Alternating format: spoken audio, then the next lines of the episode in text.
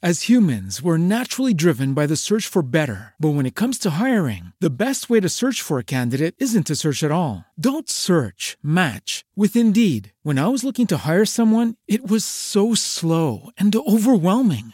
I wish I had used Indeed. If you need to hire, you need Indeed. Indeed is your matching and hiring platform with over 350 million global monthly visitors, according to Indeed data, and a matching engine that helps you find quality candidates fast. Ditch the busy work. Use Indeed for scheduling, screening, and messaging so you can connect with candidates faster. And Indeed doesn't just help you hire faster. 93% of employers agree Indeed delivers the highest quality matches compared to other job sites, according to a recent Indeed survey. And listeners of this show will get a $75 sponsored job credit to get your jobs more visibility at Indeed.com slash podcast. That's Indeed.com slash podcast. Terms and conditions apply.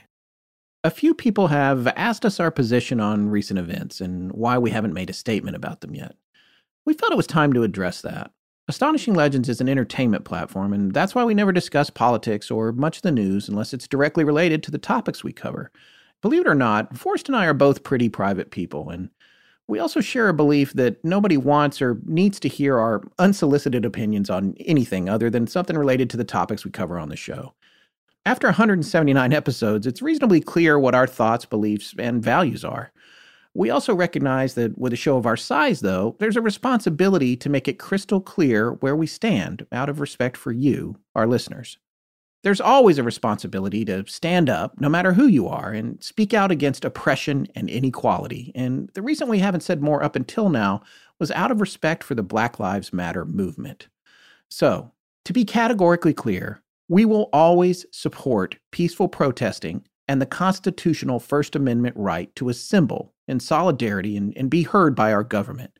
We wholly condemn the horrific acts of social injustice that most recently culminated in the death of George Floyd. And not only Floyd, but all those black and brown men, women, and children who've gone before him for the better part of the last several hundred years. There are too many cases like Floyd's, with more and more coming to light daily. There's no question that significant reform is long overdue for a system that hasn't gotten it right since its inception, and that reform needs to come now. We also feel that at this specific moment in history, the discourse belongs more to oppressed black and brown Americans than it does to a podcast about ghosts, UFOs, and cryptids. But it's encouraging to see entertainment outlets, goods and service providers, and even figures in the paranormal community voicing their support. While it's important we all do our part, it's the people that are suffering injustice whose voices should be heard first and foremost. The microphones, the megaphones, and the spotlight should be handed to them, especially at this crucial time when the momentum is greatest. It's their message that should cut through the noise so that it can reach those that need to hear it. That's the dialogue that matters most, and it should take place on the most effective channels. I'm personally optimistic and actually excited about the overdue positive change that I hope and pray will inevitably finally come from all this. It's time for that to happen. Astonishing Legends would like to thank the Great Courses Plus, Squarespace, Western Digital, our contributors at patreon.com, and you, our listeners, for making tonight's show possible. Last week, we introduced you to Lady Wonder the Psychic Horse and her handler Claudia Fonda. We talked about some of the amazing predictions she made and touched on the investigations that were done to try and figure out if this horse was in fact psychic. Tonight, we take the next step of our journey into her stable by thoroughly reviewing the techniques that were used to study her. It turns out, parapsychology pioneers J.B. and Louisa Rhine were not only extremely thorough in their experiments with Lady Wonder, they went in skeptical of her alleged abilities. J.B. Rhine coined the term extrasensory perception, or ESP. There may not have been a more perfect couple at the perfect time to take a scientifically valid look at how Lady Wonder found missing children and made other fascinating prognostications. The Rhines were the right people for the job that's why it's all the more fascinating what they concluded.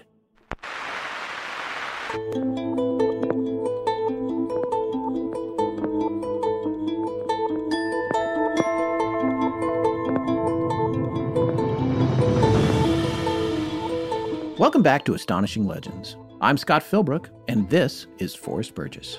One striking feature of the horse's behavior has not been mentioned, namely her sleepy appearance when working well. Her head drooped, eyes nearly closed, nostrils relaxed, and she seemed quite inattentive. She moved no more than necessary to touch the required block. Rhine and Rhine, an investigation of a mind reading horse, Journal of Abnormal and Social Psychology, Volume 23.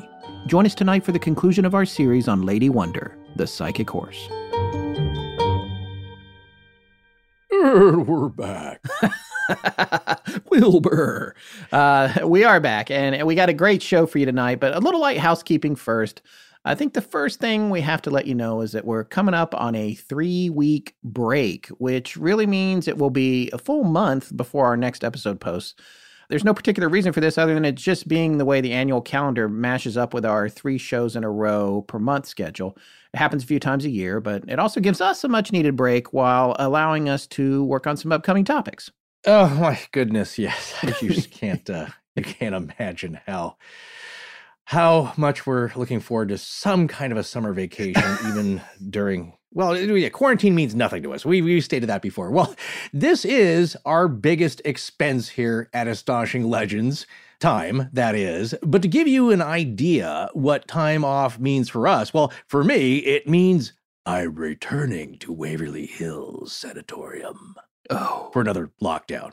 Yeah, there's some other locations as well. It's basically the same thing I did last summer, which we still have not gone over the data and sifted through all the wild and wacky evidence I got. Some of it, I guarantee, is going to freak people out. But yeah, going back there with uh, Jill and Roger Pingleton, and this time I might be taking a few other pieces of uh, fun gear with me just to see what happens yeah, with that. But great. and if I do get anything, uh, you guys, of course, will be the first to hear about it. But also because it's such a long break, we're actually going to drop some content into our feed to keep you entertained, including a short piece on the Hellfire Club that I did. Well, Scott and I talked about it, and we put that on Patreon back when we covered the Loftus Hall. So look out for that. Yeah, that's going to go into our main feed, so everybody will uh, get a chance to listen to that so many people have asked us also about Hellfire Club, and we, we just couldn't ignore it. It just didn't have time to fit it into the regular Loftus Hall, but it's an interesting connection, really, to Loftus Hall. Yes. So that'll be coming out for all of you guys that are subscribed to our show.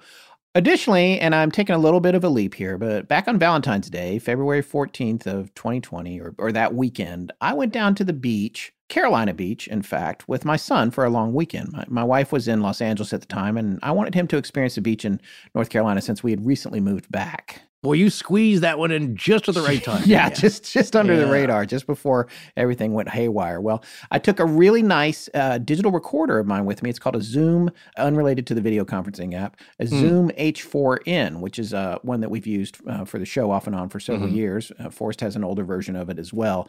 And I just got a newer one also. Because, oh, did you? I, I, didn't want to be the only one. Yeah, with a really nice. cool Zoom H4n recorder like you. They are pretty cool. They they capture amazing sound and and the reason that I took this one to the beach is because I really like to go to sleep listening to various sleep sounds and I have some great apps for that, but I never heard a surf sound that sounded right to me because I grew up going down to the beach in North Carolina and there's a mm, very mm-hmm. specific mm-hmm. kind of pounding surf there. So I figured I'd record my own and I did. I captured two hours and 45 minutes of high quality stereo sound of the breaking waves at high tide from a mm. deck about 50 feet from the surf. I tweeted about it the night I was recording it, and a few people responded uh, saying they'd like to have the file if it worked out. Well, it did work, and I actually been listening to it for months now to go to sleep at least a few times a week. Now, I was planning to post it to our feed so anyone who wants it can get access to it. So, if you're subscribed to our show at some point during the three weeks that we're dark, I'm going to be releasing that file of the ocean, of the surf. It will have no words of any kind on it, so you can just use it to sleep without worrying about being woken up by it, talking or something, or just to relax. What about you snoring on it? No, it was outside, oh. and I was inside the cottage while it was being recorded. So uh, you can meditate to it, whatever you want, or you don't have nice. to listen to it. You don't even have to download it. But as with every episode of our show, it will be a free offering, and you can freely share it with whoever you want. But we do not I repeat, we do not give permission to anyone to attempt to sell it or profit from it in any way. So, but anybody that wants to share it with uh, your friends or whatever, you're welcome to do that. So keep an eye on your feeds for that as well as that brief piece on the Hellfire Club. Uh, that'll be dropping sometime during uh, the three dark weeks we have. Ah, very nice. we have a couple of great things in the pipeline for upcoming shows, including an in depth interview of us. I know you really can't get too much of us, can you? yeah, you? there's no Well, humility in this I- statement. I believe you can. well, but anyway, this was conducted by our good friend Rich Haddam. We sat down with him long enough to do a two parter on this stuff, and he had some really great questions for us. Uh, yeah, he did. And we also took questions from you guys on Patreon as well as some from our Facebook group. So we'll be back with that in a few weeks. It's definitely the most candid conversation we've ever recorded. And you guys sent in some really great questions. Oh, and one last thing, especially if you're Canadian. Our good friend and former BAFTA award winning BBC producer Reese Waters has just launched a new podcast that he co hosts with award winning filmmaker Jesse Harley called Canadian Politics is Boring. I guess they've both won awards. Well, I, I- they should win an award just for the title. I love that. well, how come we don't have any awards? Chronic mediocrity. Uh, Oh, anyway, I see. Yeah. this show is hilarious uh, and it's blowing up on the charts in Canada. Each episode is only 15 or 20 minutes and they really are a lot of fun. So look for Canadian Politics is Boring wherever you get your podcasts, especially since we're going to be dark for three weeks. Oh, and I want to remind everyone too of our own other show, The Midnight Library. It's wrapping up its second season right now. It's been posting every Sunday for 13 in a row, and uh, there's only a few left. So if you aren't listening to that, check out the Midnight Library. It's getting better and better each time. Uh, uh, I really think it's improved a great deal since we started it, and I'm finding it very entertaining, if I do say so myself. It's a different kind of offering for us. So if you're looking for something to listen to uh, while we're dark, that's another thing you should check out. And a really good way that they're different from us is that they're short and very darkly sweet. well, all right, let's get back to Lady Wonder, the talking, I, I, I- mean, the psychic horse. So the next thing we're going to be talking about is the her premonitions because there was a lot of things that she did, but there was something that you and I were talking about off the air earlier, Forrest, about my dog. Like one of the times that you were house sitting and dog sitting for her. I can't remember why. I think my wife and I went to Hawaii. You cannot take a dog to Hawaii. They have to quarantine yeah. for like 30 or 60 days or something.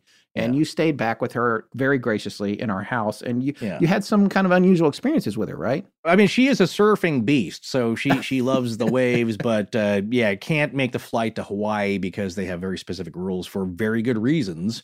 Well, one thing actually I wanted to say, just mention briefly here, because uh, that quote that Scott found from the Rhine and Rhine report, it made me think of it. I know we discussed it later on, or will be discussing it later on here about the skeptical or debunking angle that it was Lady Wonder who basically just moved over the keys this is all mono, so it doesn't really make uh, any difference for me moving my head near or far from the mic, left to right.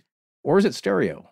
The show is stereo, but the recording of your voice is mono. Darn you. Okay. Well, the point is, is that they thought for Lady Wonder to do what she did, it was simply a matter that she just moved her head over each key, and at the right moment, when she was at the right letter or number, that's when Claudia would signal her somehow. And maybe it was unconscious, but she would signal her, and that's when Lady Wonder would tap the foam rubber key, and the letter would flip up, and there you go. That's how it was done. But that quote you found, I think, is a great way to point out that, well, one, as we said, it, she would have to be moving steps left to right over the keyboard for the whole length of this six or seven foot long keyboard. So she'd have to be moving back and forth for this to work, in my logic. So it didn't seem very likely. But the other thing that the Rhines noticed is that when she was working really well, when she was spot on, she was not moving much at all she was almost somnambulistic. I mean, just very much like in a trance. So that also goes to the argument for me anyway that that's maybe not likely how she was doing it if there was a trick to it. Yeah, you know, originally, I don't think this was ever studied in experimentally or scientifically, but I think originally she was working with children's blocks. So she would actually have to flip Yeah. the blocks over because they had multiple letters and numbers on them usually. Yes, exactly. Right. So that's even more complicated than flipping up the other ones.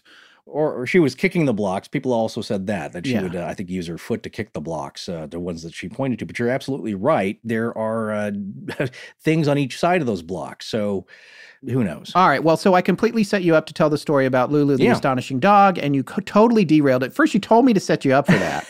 then you went off on this other thing about the horse. no, I, I think it's I here. did what look, you told me to eh, do when you left my cheese out in the wind. That's all I'm saying. Yeah, rarely do you actually do what I tell you to do. So I was just flabbergasted uh, Now, looping back to what Scott uh, set me up for here, uh, I, I wanted to mention this because we will talk later about how animals are intuitive, and I, I tell a couple of anecdotes uh, about family pets that we've had who seem to have some kind of predictive or very intuitive nature about them.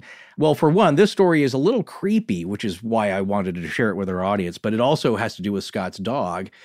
So, as Scott said, while they're on vacation, I'm taking care of Lou, and she insists on sleeping under the covers, which it is, it's fine with me. She takes up very little space. And as long as she doesn't mind me being there as well, I, I, don't think so. So, normally, once she's under the covers, you could tell me, Scott, uh, and, and the rest of us, she pretty much is tucked in there for the rest of the night, unless she hears some kind of animal scurrying around in the backyard. Yeah, she'll stay under there all night. I don't know how she does it. I don't know how she breathes, whatever. But I'll tell you, in terms yeah. of her coming out from under the covers, that almost never happens. It does happen, but it's very, very rare. Right. The times that I've noticed, there is usually, you know, Scott has possum, he's got raccoons in the backyard sometimes. There's there's various uh, furry critters out there that she must confront. So she might bolt out of bed, and she can hear those, of course, even from the backyard. So what she'll do is she'll burst out from under the covers, run to the back bedroom. I was staying in the guest bedroom. She runs to the back bedroom, uh, gets behind the patio glass door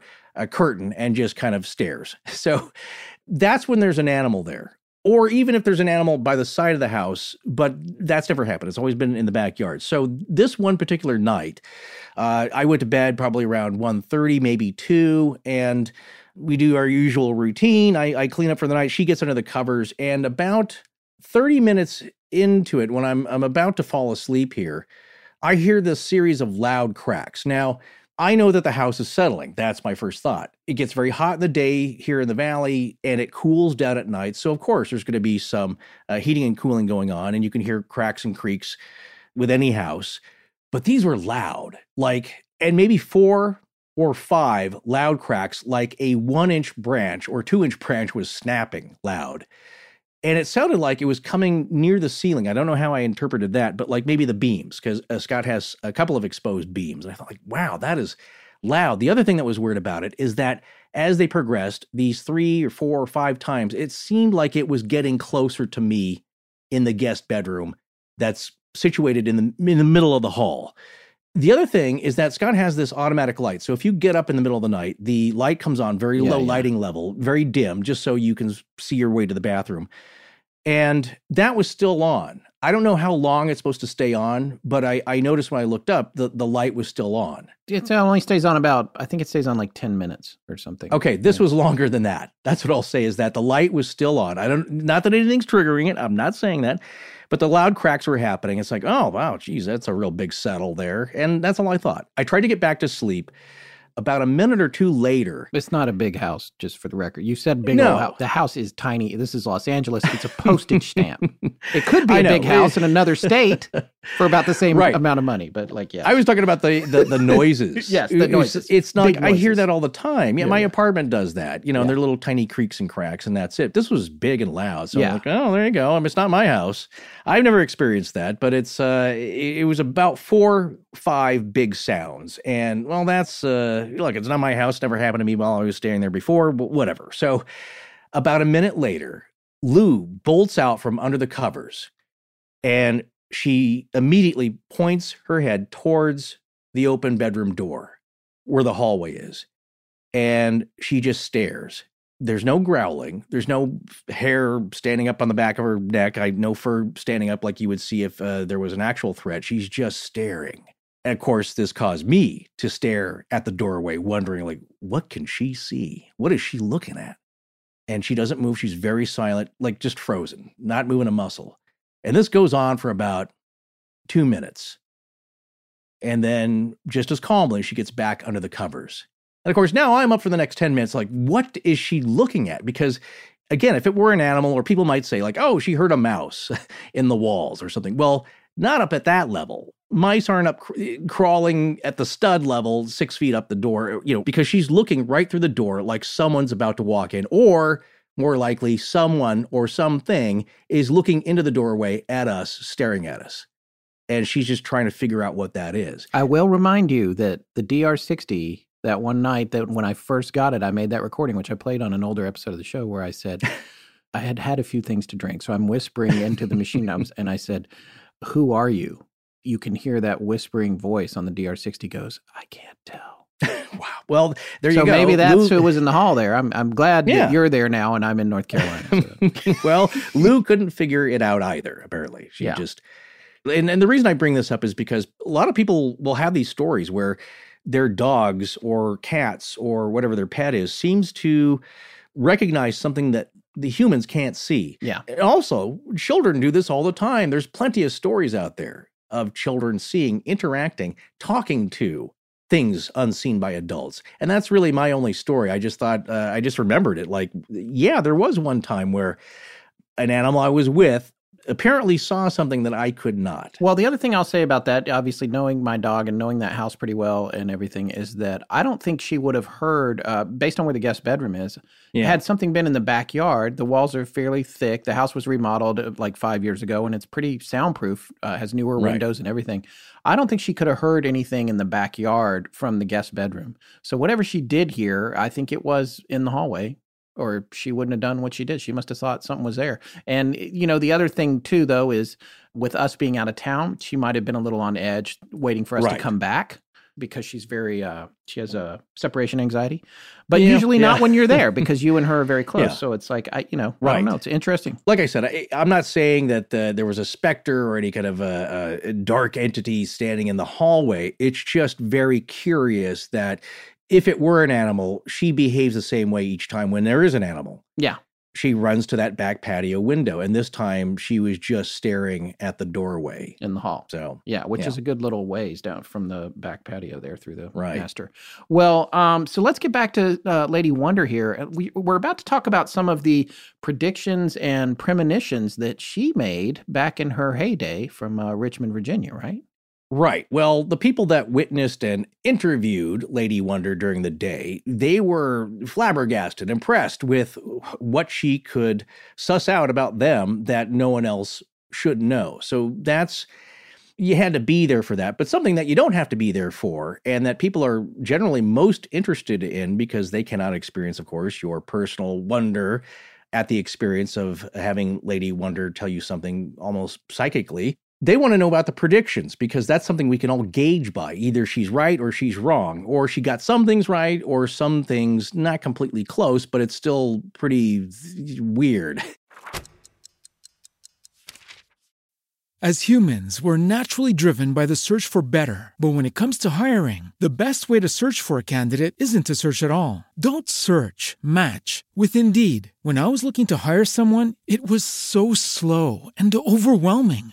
I wish I had used Indeed. If you need to hire, you need Indeed. Indeed is your matching and hiring platform with over 350 million global monthly visitors, according to Indeed data, and a matching engine that helps you find quality candidates fast. Ditch the busy work. Use Indeed for scheduling, screening, and messaging so you can connect with candidates faster. And Indeed doesn't just help you hire faster. 93% of employers agree Indeed delivers the highest quality matches compared to other job sites according to a recent Indeed survey. And listeners of this show will get a $75 sponsored job credit to get your jobs more visibility at Indeed.com slash podcast. That's Indeed.com slash podcast. Terms and conditions apply. Hello, everyone. I'm Bama Shocks, and this is Astonishing Legends. Let's get back to the show. Well, as far as predictions and premonitions goes, one of her big ones was in 1927 she made national headlines when mm-hmm. she correctly predicted that Gene Tunney would upset the heavily favored Jack Dempsey. Jack Dempsey was uh, he he was beloved. He was uh, a real powerhouse, and there was no way that Tunney was going to be able to beat him. But she predicted that correctly, and that was for the World Heavyweight Boxing Championship of that year. And then she also, according to the articles we mentioned previously, she predicted things like earthquakes, political elections, and stock market changes. And uh, as we said earlier, making this point, even though she was wrong uh, a fair amount of the time, people still believed in her. So that tells me she was right enough of the time that people still paid attention to what she had to say. There's something very interesting about that fight, by the way. I had to look that up. I'm not a big Yeah. fight historian. Of course, I've heard of Jack Dempsey, you know, and that I don't even know why. You just know his name. But Jack Dempsey, uh, I guess because he was such a legend. Well, he was the Muhammad Ali of sorts of his day. Yes. I can't remember the specs on him. Uh, you know who would know is Dr. Joyce Brothers. Well- which, I mean, people don't remember anymore, but she went on uh, the sixty-four thousand dollar challenge there uh, as a boxing history expert. Oh, really? Weirdly enough, All right. Well, yeah, this fight was uh, September 23rd, 1926. It was held in uh, Sesquicentennial Stadium, Philadelphia. It's the World Heavyweight Championship. It was the sixth defense by Dempsey. Tunney won it by unanimous decision after just dominating for 10 rounds. And there's a lot of interesting facts on this. I'm getting this off of a really cool website called boxrec.com, B O X R E C.com. We'll put the link in the show notes. This was boxing's third million dollar gate, bringing in $1.8 million, almost $1.9 million. Dempsey's purse was 770000 Tunney's was 200000 And as Forrest said, Dempsey was heavily favored to win. Here's an interesting fact that throws a little something into the Lady Wonder mix. On the morning of the fight, Mike Trent, one of Dempsey's bodyguards, gave the champion a small glass of olive oil, a habit meant to aid digestion. Dempsey suffered something akin to food poisoning. Rumors spread that gamblers had paid Trent to put something in Dempsey's olive oil, but nothing was substantiated. Many Hmm. believed racketeer Arnold Rothstein was behind it. Rothstein, who was ringside for the fight, bet $125,000 at 4 to 1 odds that Tunney would win. Jeez. That is interesting. I looked up Rothstein. By the way, his aliases were the Brain, Mr. Big, the Fixer, the Man Uptown, the Big Bankroll. Uh, by the way, that's the winner right there, the Big Bankroll. so he was a racketeer, businessman, and gambler who became a kingpin of the Jewish mob in New York City. He was, uh, this is from Wikipedia, widely reputed to have organized corruption in professional athletics, including conspiring to fix the 1919 World Series. Also a mentor of future crime bosses Lucky Luciano, Meyer Lansky, Frank Costello, and numerous others. He was eventually uh, assassinated, shot, and mortally wounded during a business meeting at Manhattan's Park Central Hotel at 7th Avenue near 55th Street. Uh, he died two days later. Well, as gentlemen in that profession often do. Yeah, but here's the thing about that. So, Lady Wonder and Claudia, what's going on there? They this was a you know four to one Yeah. against Tunney. It does make you wonder though, and this only just now occurring to me as I was reading this about this fight. Mhm. Bookmakers, they could go and threaten her and say, "You, this horse needs to pick." This fight this way, but no, that wouldn't Right. work, would it? No, because he would have wanted. I've got it backwards. That wouldn't work because he would have wanted. He wanted Tunney to have the long odds. Yeah. So how would she know? By the way, in terms of events, when you were classifying events in the different ways that a horse or a person might come up with, the Right. Boy, this is just the most fun I've had in an episode in a while. The different ways those might come up. That's one of those events that I think, you know, it makes a bubble in the whatever, the space time continuum. If if a if a fight was thrown. Or the fact just the fact that it was an upset. It might be an easier thing to latch onto in the Akashic record or however you believe all this works. Mm. So maybe that Mm. was all it was. It was a red light that drew uh, attention from Lady Wonder or from Claudia, who then fed it to Lady Wonder. Whatever way that all works. Anyway, that's all the backstory on that. More than you ever wanted to know. We should move on.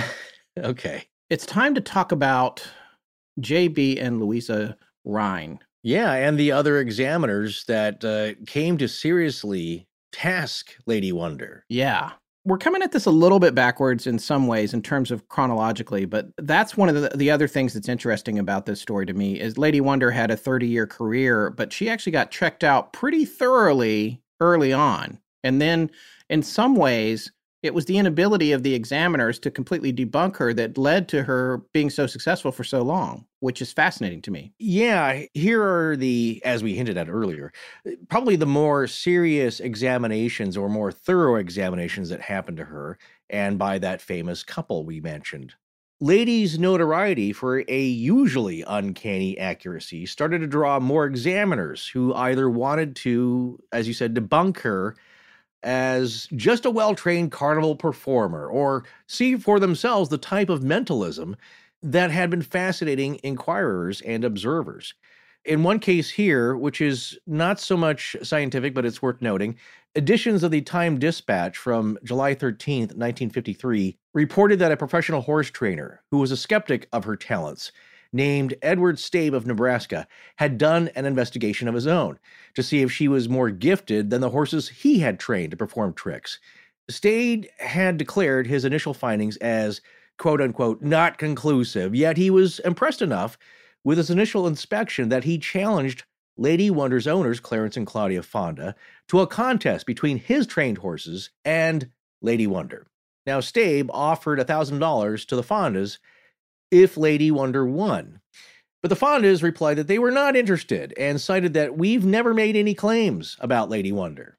So I, I like that stance. Yeah, that's like, true. Well, well, they're, they're making enough money anyway, but uh, just that, uh, no, we're not making any claims and we're not interested in having a contest. But you see where he's going is that he's thinking, look, these things can be trained. And if it's more impressive than what I can do, well, then Yeah. I'll cough up uh, some money here. But Lady Wonder came to the attention of Edward Stabe after she made the national news in December of 1952 for accurately providing clues that helped find that missing boy from Massachusetts, which we just said. So that case, as it came out and made the national papers, attracted a lot of attention here. But Lady's uncanny accuracy was already well known in the Richmond area.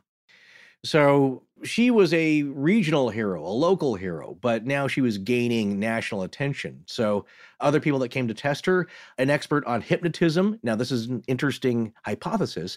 This person, Leslie Kuhn, entertained a hypothesis that maybe the people who came with questions were being hypnotized, like a stage magician might. But he didn't find any proof of that. He too came away amazed when he asked Lady a difficult riddle. Now, get this, and this is actually from that Times Dispatch article verbatim here. What Greek word is a letter of the alphabet, a noun, a numeral, and a symbol? Pretty good riddle. Lady Wonder's answer was Omega, O M E G A. She got that one right. That's impressive. I'm decent at Jeopardy, but that that I probably couldn't come up with that uh, for at least a few minutes. Uh, there would be others though who had come to test the power of this psychic horse. A prominent New York psychiatrist who had exposed various fortune tellers named Dr. Thomas Garrett came to test Lady Wonder. But he too went away convinced after Lady had told him where to find his lost dog. So, like I said, this is you could be the biggest skeptic, but when somebody lays one on you, like, wow, okay. Yeah, it's well, like I'm there's- gonna, I am debunking this, and I'm gonna. Blue can be found at your neighbor's house. Really? Really? I gotta yeah, go. they have they have better treats. Yeah. Yeah. There are some brushes with people, as we'll see here, in the early 20s and 30s that were actively debunking a lot of charlatans, to be sure, Mhm. especially in the seance field here, as Harry Houdini had done, and this Dr. Thomas Garrett had done, and as J.B. Rhine has done. But that person you mentioned earlier, Paul Duke, you brought him up Yes. as having a, a brush with Lady. Well, Yes. uh, he was known for 20 years as the moderator of the PBS news show Washington Week in Review. I did not know that was that Paul Duke. That's Yeah. uh, that's amazing. Okay. Well, uh, he, he came to test Lady Wonder, but at the time he was a correspondent for the Associated Press, not yet the host. But he said Lady Wonder had, quote, flabbergasted me, end quote. She had nosed out the letters, as you said, of his first name, the college he went to, and the exact amount of his weekly paycheck to the dollars and cents. Wow. So he was impressed. Uh, but now it's December of 1928, and two very prominent and well respected scientists from Duke University in North Carolina. So you, you must have known them, right? Uh, oh yeah, I knew him super well, even though North I, Kakalaki. Yeah, I wasn't born until a long time later, but I actually do know the name. It was vaguely Yes. familiar to me, and that turns out because there's a place named for them still here in Durham. Rhine, R H I N E, right? Yeah. Well, that's Dr. Joseph Banks Rhine, or better known as JB, because Joseph Banks just makes me think of the suit manufacturer, and his wife, Louisa E. Rhine. Yes. And the Rhines were pioneers in psychic research and the ones to popularize the term extrasensory perception, or as we better know it, ESP. I think it goes beyond popularized. I think he coined it. Yes, he did. It's not like it was laying around and they made it famous. They Right. invented the term ESP. That's amazing. I always thought it was Kreskin. Just kidding. Uh, but no, these guys are at the forefront of parapsychology and connected to Duke University, no less. Yeah. Here's what's really interesting about that. As I said, there is still the Rhine Research Center, which, if it weren't for COVID, I probably would have gone to today Mm, because it's only about an hour from where I live now. right. I found this interesting article that was written by Bob Chapman for the News and Observer, which is a newspaper in Raleigh. This was published on January 11th, 2015. It's uh, entitled Duke, comma Durham have long probed the paranormal, and then it has a whole article about that. It starts out for 85 years. Durham has been a center for the study of psychic experiences. Researchers affiliated with the Duke University Parapsychology Laboratory in the 1930s with Duke Institute for Parapsychology and the Psychical Research Foundation through the 1970s, and with later organizations, including the Foundation for Research on the Nature of Man and today's Rhine Research Center, have been attempting to determine whether ESP can be scientifically proven or disproven. That's a whole article about the heritage of that here. Mhm. you know, it goes right back to the beginning of Ghostbusters when he's got the cards. I think those are called Zener cards or Zine cards. I can't remember what they're called, but Yeah, the kid's like yeah, I a, a should- A couple of wavy lines and he shocks him and the gum Right. comes out of his mouth. Yeah. But I mean, that's what it is. And I've talked about this before on the show. My great grandmother used to test me with regular cards. Yeah. All that stuff is, uh, can I, you know, it's just right up the street from where I live now. So Well, the Rhines, as we said, they didn't start off with this field. J.B. Rhine was an American botanist who founded parapsychology as a branch of psychology. yeah. As you said, uh, at the parapsychology lab at Duke University. And I'm just kind of uh, cherry picking here from the wiki entry. No, I'm pretty sure Louisa was a botanist too. Yeah, but what kind of snapped them into this field was attending a lecture in May 1922 given by Arthur Conan Doyle, where he was a proponent of getting scientific proof for, I guess you could say, ITC, not so much instrumental transcommunication, but certainly communication with the dead. As the wiki entry says here about him, Rhine later wrote, quote, uh, this mere possibility was the most exhilarating thought I had in years. So that sparked him. Now, uh, of course, that would change later when uh, Rhine, as we said, and I think this is a good insight on him.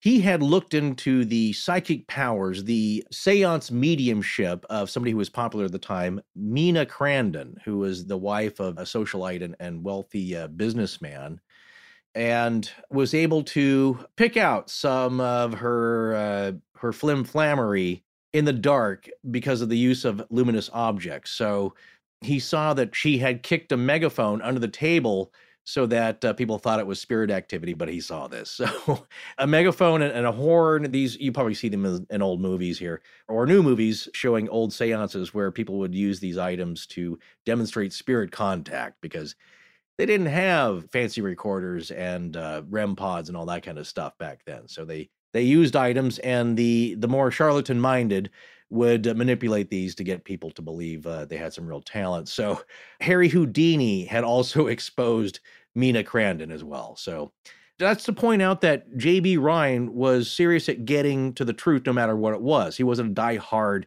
believer in everything. He didn't have such an open mind that his brains fell out, as the saying goes.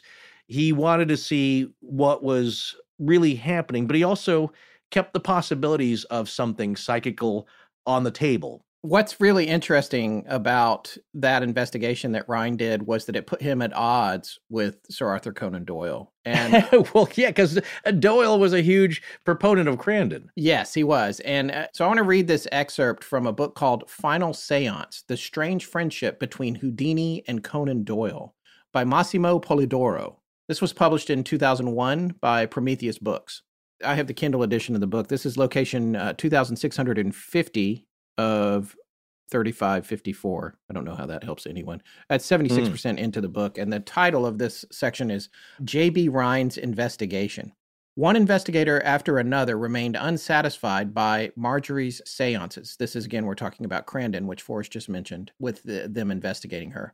And after Dingwall, the Harvard group, and the ASPR's commission, it was time for Joseph Banks Rhine, 1895 to 1980, professor at Duke University, North Carolina, who in 1935 would start the study of psychic phenomena, later termed by him parapsychology. So he came up with ESP and parapsychology in a scientific laboratory. Invited by the ever enthusiastic Bird, I know these are some characters that you guys don't know, so if you want to know more about the context of this, get this book. We'll have a link to it. Uh, it's about Houdini and Doyle. It's pretty interesting. Rhine arrived in Lime Street on July 1, 1926, and the Crandons greeted him with the usual hospitality. From the start, Rhine and his wife Louisa, who Mm. lived from 1891 to 1983, knew that it would have been impossible to test the facts as they would have liked to. For example, they couldn't examine the substance with the lights turned on, and Rhine was prevented by Crandon from examining the various instruments that filled the seance room that were supposed to document and measure this or that phenomenon. Still, the professor was able to notice that the ropes of a device that was supposed to hold the medium had been removed, allowing complete freedom of movement. When Rhine saw Marjorie's foot kicking a megaphone during a seance to give the impression that it was levitating, the crudity of the deception was clear. If he had been able to detect all these things in one seance, wondered Rhine, why didn't Bird, with three years of experience, this is another gentleman, have any suspicions? Could he be a confederate of the medium? Bird denied the accusation, saying that they were Rhine's personal opinions, but the professor wondered what could have led men like Bird or Carrington, both people who were proponents of her, to play the medium's game and observed, quote, this is a Rhine quote, it is evidently a very great advantage to a medium, especially if fraudulent, to be personally attractive. It aids in the fly catching business, end quote. Ah. Our report would be incomplete without mention of the fact that this business, in quotes, reached the point of actual kissing and embracing at our sitting in the case of one of the medium's more ardent admirers. Could this man be expected to detect trickery in her? oh my. That's an end quote. This could partially explain the motives of Bird and his colleagues, but what about Dr. Crandon? If he was a Confederate too, he certainly couldn't be motivated by the desire of a love affair with the medium since she was already his wife. Rhine offered the following motive. Quote, Crandon gradually found out she was deceiving him, but had already begun to enjoy the notoriety it gave him, the groups of admiring society it brought to his home to hear him lecture and to be entertained, the interest and fame aroused in the country and Europe, etc. This was especially appreciated by him in view of decided loss of position and prestige suffered in recent years. This is where things get dicey. The publication of Rhine's report in the Journal of Abnormal Social Psychology, the ASPR, that's the American Society for Psychical Research, had refused it because of its skeptical nature, just as it would later refuse to publish the McComas report, which I'm not sure what that is. So they, it published in the Journal of Abnormal Social Psychology. It caused the inevitable protests by Marjorie, who reportedly said, quote, that's all poppycock. My husband attends all my seances, and I would have to be very rash to go around kissing, end quote. And this is the whole reason I wanted to read this little section. ah. Sir Arthur Conan Doyle, after reading the report, bought space in the Boston newspapers and inserted an ungentlemanly black bordered notice stating simply, J.B. Rhine is an well, uh, hey, if you're gonna get called an, uh, mean- yeah, at least it's somebody uh, famous. the reason I wanted to read that is that there's a lot about that that's really interesting. It tells you a whole lot about Rhine. I mean, Yeah. he's pulling no punches with the investigation of these seances in this particular medium. And uh, he doesn't care whose feathers he ruffles, including uh, Sir Arthur Conan Doyle. So it's very interesting to look at his critical eye and his skepticism in that particular scenario, and then Yeah. take it back into account with what you're about to find out about what he thought about Lady Wonder. Oh, also, I, I looked up uh, her husband. Yes, her name was Mina, and uh, she went by Marjorie Crandon. And uh, her husband was Dr. Leroy Goddard Crandon, a wealthy Boston surgeon and socialite, because you want socialite on the uh, on your title there. Right. And what Rhine was saying was that he became a socialite because of her seances. Yeah, of course. Well, there you go. Oh, so the, the bigger point here, though, is that at least you can point to Rhine exposing fraud when he saw it. That's right. Exactly. And in this case, I would expect him to do the same thing. Right. And at some point, I would have expected that because they spent a week administering around 500 tests to Lady Wonder, trying different methods like blindfolding everyone in the stable. Remember, I said that, including Lady Wonder. Yes. They blindfolded the horse. And, and of course, uh, uh, of a course, a horse will have blinders sometimes to keep it more calm so things aren't freaking them out and they're, they're seeing uh, things that might spook them. But she was still able to perform blindfolded. And even though Claudia Fonda had insisted on standing near Lady Wonder during the testing, the Rhine stated that they couldn't detect any communication between Claudia and Lady, and in the end concluded that her abilities were not a hoax and that Lady Wonder did indeed have considerable psychic abilities in general. But however, many years later, Dr. J.B. Rhine had walked back his conclusion a bit, saying he felt there were sometimes possibly subtle clues or signals from Claudia that Lady Wonder may have sensed and responded to. Not saying that Claudia was a fraud, but there was some kind of unspoken communication that maybe Claudia wasn't even aware of. But there was no explanation as to how Lady gave correct answers about things Claudia could not have logically known, and Rhine never elaborated on his later suspicions. Now, here's a treat for everyone. You actually got copies of both Rhine reports, right? Boy, howdy, did I. I have been sitting here going crazy waiting for this moment in this show. Okay. These good. reports, I wanted to see them for myself, and they're actually in the public domain but they're very hard to find. I managed to find them online at the American Psychological Association and was able to purchase PDFs of them. They were great. Talked to them on the phone for a few minutes. I it was funny because there were some technical problems with getting them delivered when I Oh, first yes, I ordered them late on the research night, and I was like, ah, I can't get them. And then I got up the next day to get them, and there were still technical problems. So I called them. And you know, it's the American Psychological Association. People, most people are probably calling for far more serious-minded reasons than I was Uh, because medical stuff, you think? Yeah. yeah, because I was like, I need to get my, you know, I paid for these articles last night and I didn't get them. And she's like, okay, great. What's your account number? So I'm giving her that information. And she's like, okay, can you give me the titles of the articles? And I said, an investigation of a mind reading horse. It's the first one. And she kind of snickered. And then I said, second report on Lady, the mind reading horse. And she started laughing. I had to explain to her the whole podcast and everything. But um, well, I'm sure that that was a nice palate cleanser for her rather than Yeah. like uh, infectious disease, blah, Yeah. blah, blah. Yeah. Yeah. okay. So I've got these two reports. They're pretty amazing. I would put them in our show notes, but you know these were purchased by us and are revenue generators for for the American psychologists. Yes, So we'll put a link to how you can get them yourself if you want to. But I am going to read excerpts from them. They are in the public domain. This is really fascinating. The links that they went to. Uh, you're going to hear me shuffling papers because yes, actually, sometimes I like to print out papers. And it does sound cool. Too. Yeah. Like you're, we're I look like a uh, newscaster too. We're not filming. yeah, we one. actually looked at something that wasn't uh, on a website. Yeah, see, I'm taking my glasses off. I'm getting all serious. I'm just going to read a couple of excerpts from this because it, it, goes to how thorough these guys were. An investigation of a mind reading horse by J.B. Rhine, PhD, and Louisa E. Rhine, PhD, Duke University. By the way, this came out um, 1927, I think it was. Uh, just for I, I don't have it here right in front of me, but we'll, um, we'll have that in the show notes. But this is from when Lady Wonder was only a couple years into doing this. Cases of telepathic sensitivity in animals have been reported from time to time during the last quarter century, but on the whole have been granted little recognition from students of science.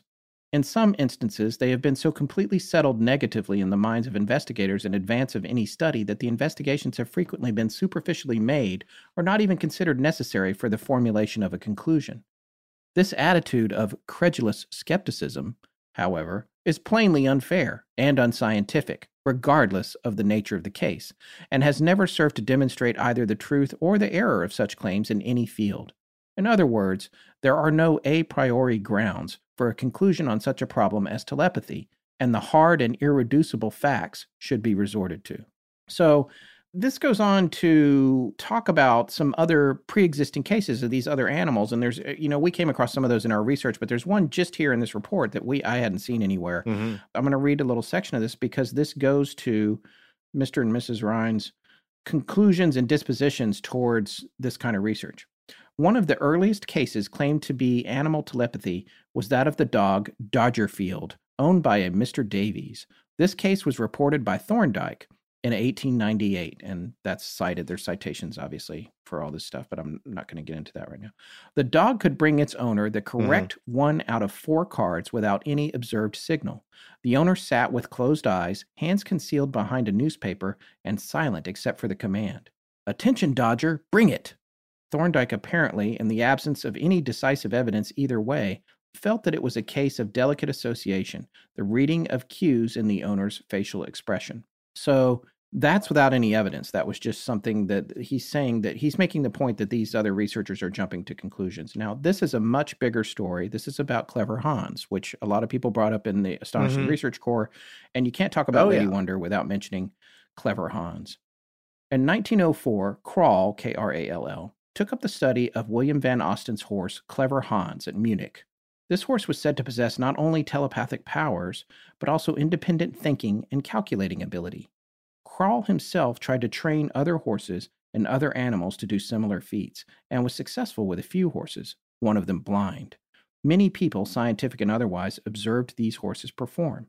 Among them was a committee of academic scientists, headed by Stumpf of Berlin. Most of the observers agreed with the committee that unconscious signals from the investigator guided the horse. Some suspected that a stableman, whom they supposed was hidden about the place, gave the signals. Fungst, one of the coolest names, I think his first name was Oscar, this guy, P F U N G S T, claimed to be able to guide the horse by signals himself.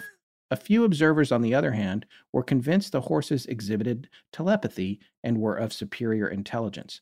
The honesty and sincerity of Krall himself does not seem to have been questioned.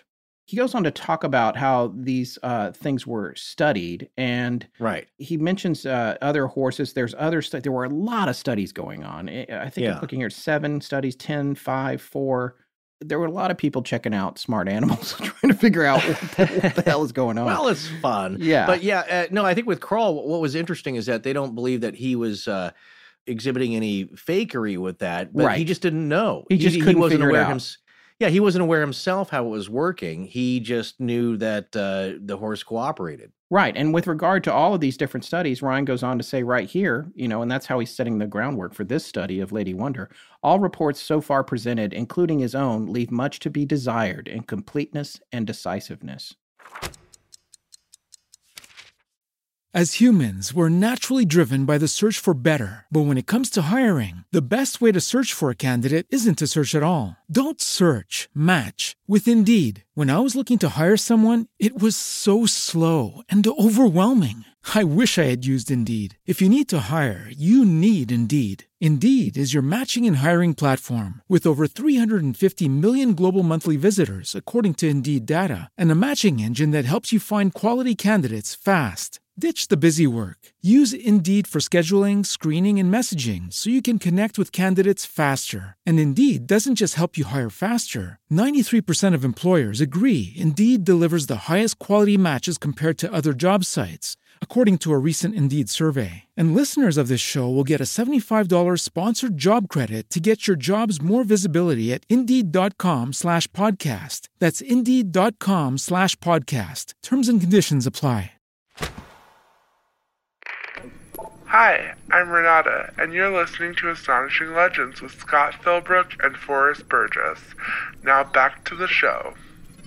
All right, so cutting down to the chase here, where we talk about Lady Wonder and their examination of her, they do a little bit of a description about who she is. This is all stuff we've already told you.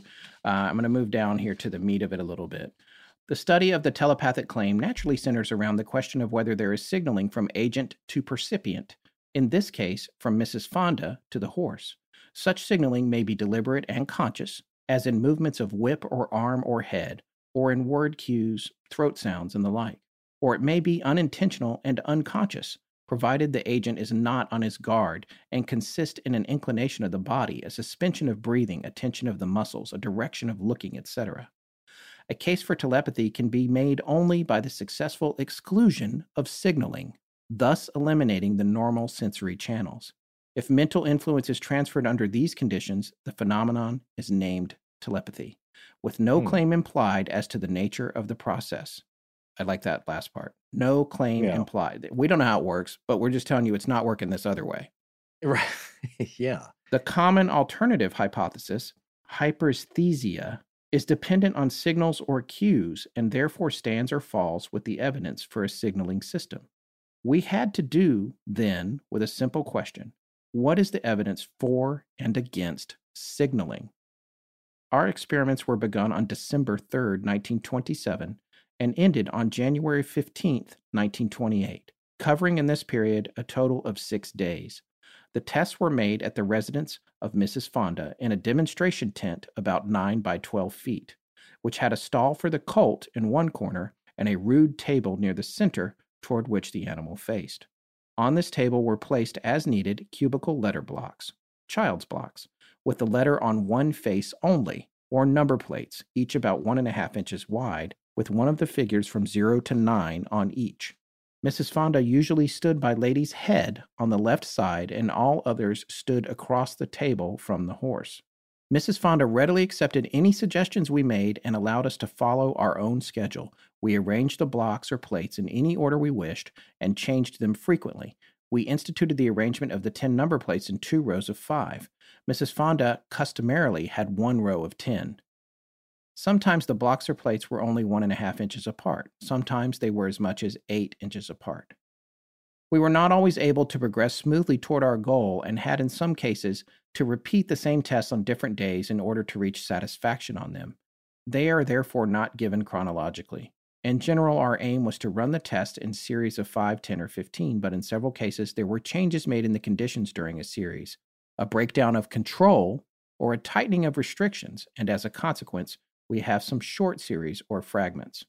So then they get into the math of all of this, Mhm. which gets kind of complicated. I, I'm going to skip over that. And then there's, uh, just so you know, listeners, when you hear later in the paper, they refer to people by just an initial. And uh, the people that were present here was a Professor William McDougall, who was the Rhines mentor at Right. Duke University. And uh, he'll be referred to as M. Then there was an assistant superintendent of the Detroit schools. Not sure why, but his name was John F. Thomas. So he's T, and I'll try to remind you when this happens. Fonda is F, Mr. Rhine is R, and Louisa is L E R. But you'll mostly hear about F and R uh, just in some of these results. So there, I just want to talk about the types of experiments they did. And we're almost done with this. If you're bored, I'm sorry. There's three groups, uh, or a couple of groups here. The first one, experimental group, is the unrestricted conditions. And this group consists of observations made with F entirely unrestricted, uh, meaning Mrs. Fonda, and is given to show some of Lady's feats. In most of these cases, F talked freely to the horse and used the whip occasionally when necessary to urge her to work. F sometimes caught Lady's halter and drew her back for a fresh start. So I think that was kind of a reset she would do. Yeah. In movements such as these, and in the words and inflections of her spoken commands, we naturally looked for evidence of a system of guidance. So then there's a whole series of different tests here, but it's this is really interesting. In the first test, uh, it was guessing numbers. She got four correct, then uh, one correct on a second trial. They asked her what time it was. It was 2:45. She touched 2:30. There were number plates where she was asked the cube root, cube root of 64, of 27, and of 1,728. Uh, this was also combined with some simple addition, like 4 plus 4. Mhm. And um, the results of all these questions were that she got eight correct, one incorrect. The cube root of 64 was the incorrect one. And uh, she didn't even try 1,728, notably, which I thought was interesting. yeah. Um, Hmm. And then here are the words that we heard so much about. We actually mentioned these. You hear these in the Mysteries of Museum episode. Uh, You hear these, I think we mentioned a couple of them, where they asked her to do these words. Uh, let's see, 26 lettered blocks were on the table in two rows. M and R wrote words on the pad and showed to F. That's Mrs. Fonda. Miss Fonda told Lady to spell the words, but didn't say what the words were. And the words on that list were bed, kid, Mesopotamia, Carolina, Hindustan. Uh, she got all of those correct.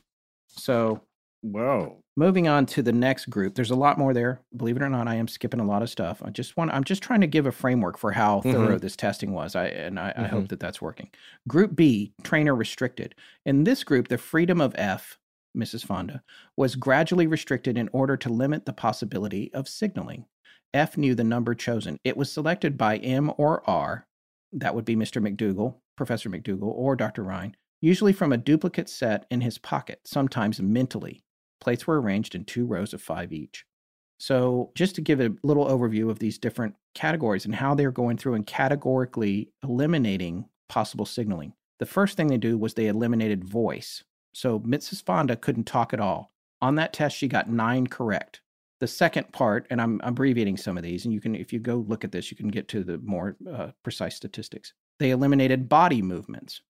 On this test, McDougall occasionally spoke to Lady, but Mrs. Fonda did not. They had had her do numbers one through 10. She got nine correct. Hmm. Then the next thing they did was they restricted head and eye movements, eliminated. And this is pretty. Oh, and, and by the way, on the prior group, the body movements eliminated. They did multiple tests. All results were correct. Now, Mhm. keep in mind, body movements, what that meant then and what that might mean now, because we know how much animals can perceive subtle movement. It might be two different things, but head and eye movements eliminated.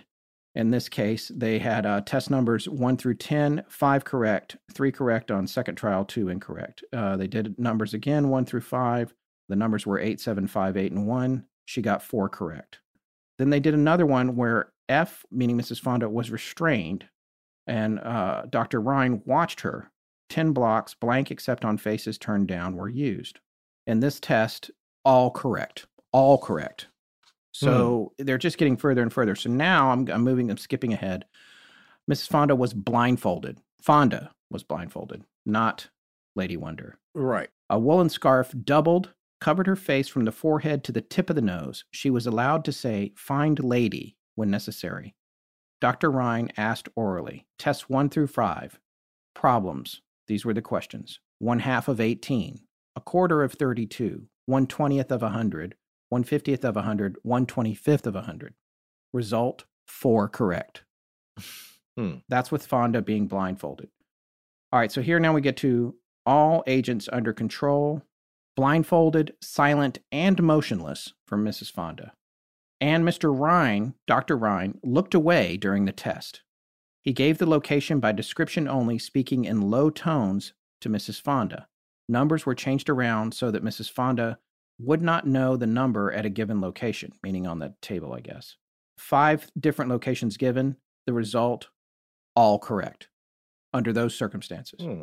And they go on here to say these results of oral tests might conceivably be due to superior intelligence, but it is evident from the general data so far presented that some unusual transfer of thought, whether by signaling or by telepathy, is involved. Either explanation is theoretically adequate to explain the results without the assumption of a superior intelligence. Right. Moreover, certain tests, such as X, E, indicate that Lady does not act from knowledge of the letters and numbers, but rather, as in IX, meaning test 9, C, and D, and later series show, from being somehow directed to a given location.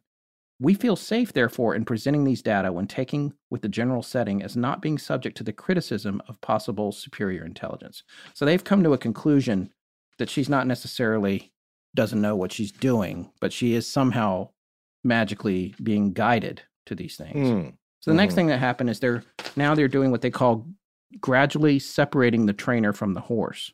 We encountered difficulty in this attempt and had to foist the innovation on the horse as opportunity permitted, since she stopped working when she became aware of Miss Fonda's absence. So she didn't like it oh. when she wasn't there. Because yeah. of how close these two were, I don't think that necessarily means anything other than she wants to be with her. Yeah, that happens with your pets. I mean, I've been in uh, a friend's car with his dog that loved me, you know, I, have known for years, and he went into the store to get something, and the dog is acting like, "Oh my god, I'm stuck here with this guy, and uh, he's never coming back." my it's dog like, needs medication yeah. when we leave her home, so uh, yeah. No, they they get very upset even when it's like, "No, we you've been to the store a thousand times, you know that your owner's coming back." And what am I, chop liver? You know? Yeah, but so even when they did this, when Mrs. Fonda was gone they had uh, a test uh, go through with one test on it. It was correct. They did another one that had uh, three letters, one correct, one correct on second trial, one incorrect. then they went further with an 18 by 18 inch board held by Dr. Rhine near Lady's head, which screened both Mrs. Fonda and himself from the horse. Mrs. Fonda said only, find the number, lady. Test one, number eight. Correct on second trial. She missed it on the first trial, but got it right the second time. And that's what them totally screened off. This keeps mm-hmm. going, and then it advances to a screen interposed between horse and trainer. A board 18 inches square was used. Mrs. Fonda held the screen. She could see some of the number plates, and the horse could probably see her feet and coat. See how thorough they are? That's what I love about this. Yeah. Uh, yeah. Mrs. Fonda's remarks were limited to find the number lady. Hmm. Test one, the number was four, result correct. And then F and R, both behind the screen, which F held, again, F is Fonda and R is Dr. Rhine. R and F alone knew F's expressions were limited as they were prior. Tests one through five with five letters, Lady got four correct and one wrong. They did it again. She got two correct, two correct on second trial, and then one incorrect and so their conclusion on this particular section was the restrictions imposed in this group without preventing success served to eliminate certain possibilities of signaling. Audible cues could not have operated with Mrs. Fonda silent and separated from Lady by Hmm. one of us. Movements of the body or of eyes were ruled out by the successful series in which Mrs. Fonda, as well as McDougall and Dr. Rhine, were controlled and motionless. Even the most delicate cues, whether conscious signals from Mrs. Fonda or unconscious ones from Dr. Rhine, were invisible when the board screen was interposed. So then the last group, this group C, that's the trainer eliminated group. In this group, Mrs. Fonda was kept ignorant of the number chosen. She was eliminated thus as a factor in the process under investigation, yet was retained as an aid in controlling the cult and making her work for us. So in this first one on this group, they said F was ignorant of the number. M and R alone knew the number, being McDougall and Rhine. Both stood at the end of the table where unconscious signaling, if any, would be least effective. So keeping in mind here that Mrs. Fonda did not know these five numbers in this test. hmm And the other two, uh, Mr. McDougall, he might be a doctor too, I can't remember, and uh, Dr. Yeah. Rhine stood at uh, far ends of the table and did the five numbers. Lady got four of them correct and one incorrect. Huh. They did say in this test she went to a correct number also, but didn't touch it. So I don't know if that was the one they marked wrong or it's not clear to Yeah. me. So they did this a couple of different ways. It was four correct, and then they had to stop because the horse was starting to get tired of it. Well, I can imagine. Just why? Why? What's the point of this? yeah, there's another one here. Like, just listen to this. R. Dr. Rhine alone knew the block which he chose mentally. He stood motionless except for his eyes, which were shaded by his hat from the vision of Mrs. Fonda and Lady. So she was there but didn't know what it was because she's there Mhm. for horse control. He was consciously non communicative and held his head straight ahead throughout. His hands were clasped in front against the body in all tests. He limited his speech to all right, lady, after a correct trial, and no, lady, after a failure. Tests 1 through 10, seven different positions chosen. I don't know exactly what that means, but the result says five correct, one correct on second trial, four incorrect. So even with that, she got five of them right. hmm So it just keeps going. And then it's like at the end here, it talks about Group C demonstrated that others could act as agents instead of F, Mrs. Fonda. Though not so successful as F, they still succeeded well above the allowance for chance, even when under conscious control over unconscious indications. It will be seen that there is much left to be done yet in training the horse with a stationary screen and with F out of the tent, etc. So they're acknowledging that there were some things were hard to do because the, environmentally it was stressing the horse out. Right. So I'm going to hold this big screen near your face and then ask you to, these questions. Yeah. Which you know, the horse uh, again, if she's as perceptive as people have said, she may know that uh, it's some kind of a test or it's a performance, but some things about it aren't normal and comfortable. So that's affecting her performance, and you have to take that into account. But what you're saying is, is was there a test where nothing was said? There was always a uh, A control. verbal cue to her. Yeah. No, there was one I read a minute ago where it said that R knew the letter mentally and Mrs. Fonda didn't. That was the one I read a minute ago. R alone knew the block which he chose mentally. Yeah. There was 10 of those and she got 5 of them. Well, fifty percent. Yeah. Yeah, 50% of them. So now here's the statistical analysis of all these three tests. A, with no control, her percentage of success was 94.4%. Uh-huh. B, with various restrictions where they'd started the restrictions, her success was 78.3%. And C, with Mrs. Fonda not knowing anything, she still had a rate of 45%. For control, they did uh, just flat out guessing on number blocks, and uh, she had a success rate of 11%. So she's four times better. When she's four times better when uh So what they're saying is, uh, I guess the control, it says guessing on 10 number blocks, numbers zero through nine. They right. did uh, 200 tests like that. Yeah. and there was 22 successes and 178 failures so it was an 11% success rate Uh, but then with the mrs fonda not knowing they did 49 tests like that yeah. and she had uh, 22 successes five successes on a second trial and then 22 failures so that was a 44.9% success rate that's with fonda just totally shut down from the process Right. And so this conclusion here is that I marked with three asterisks because I wanted to read this. One striking feature of the horse's behavior has not been mentioned. And this is something you made reference to earlier, but I thought was really startling. I actually read it in this before I saw that other part in your section of the outline. Mm-hmm. One striking feature of the horse's behavior that has not been mentioned, namely her sleepy appearance when working well. Her head drooped, eyes nearly closed, nostrils relaxed, and she seemed quite inattentive. She moved no more than was necessary to touch the required block and often touched a nearer one in the next row. This passivity could be so deepened, by monotonous command, for instance, as to render her apparently motionless and almost asleep. Occasionally, she would fall so deeply into this lethargy while working that she simply remained motionless for a time. She could be awakened by a sharp command or a touch of the whip and quickly become a normal, active colt again. Wow. So in their final section here, which we we talked about, there is left then only the telepathic explanation, the transference of mental influence by an unknown process. Nothing was discovered that failed to accord with it, and no other hypothesis proposed seems tenable in view of the results. However, we are still devoted to the end of more and better evidence and are interested at this stage in obtaining not so much credence as assistance in securing more evidence. The continuation of the research will be greatly facilitated by information regarding dogs, horses, or human beings who may possess telepathic ability. Even the so called thinking or calculating animals may be of use. It is unfortunate that such animals are usually celebrities and their time must be purchased at high figures. With Yeah. special finan- without special financial aid, this is a real obstacle. Wow. They actually went on to talk about how they, I think, basically surprised her, Mrs. Fonda, uh, Yeah. when they were about to move for the summer, and things just went haywire. Like nothing worked out. And so they talk about that. It's it's that's an interesting addition here. Oh, there's another important thing here. These results appear to show that Lady does not have a working knowledge of the alphabet with which most of her work is done, and that in some matter she is directed to the blocks by an external agency. So Wow.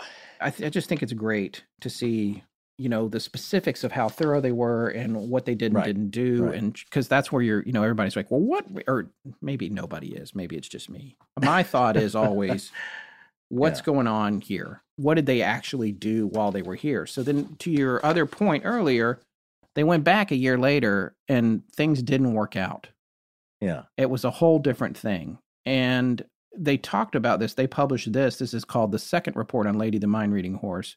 And um, they came back, I think it was six months later. And we, here's an excerpt from that. Of this superior intelligence, we obtained no evidence. On the other hand, we were able to show that Lady did not even recognize the letters of the alphabet.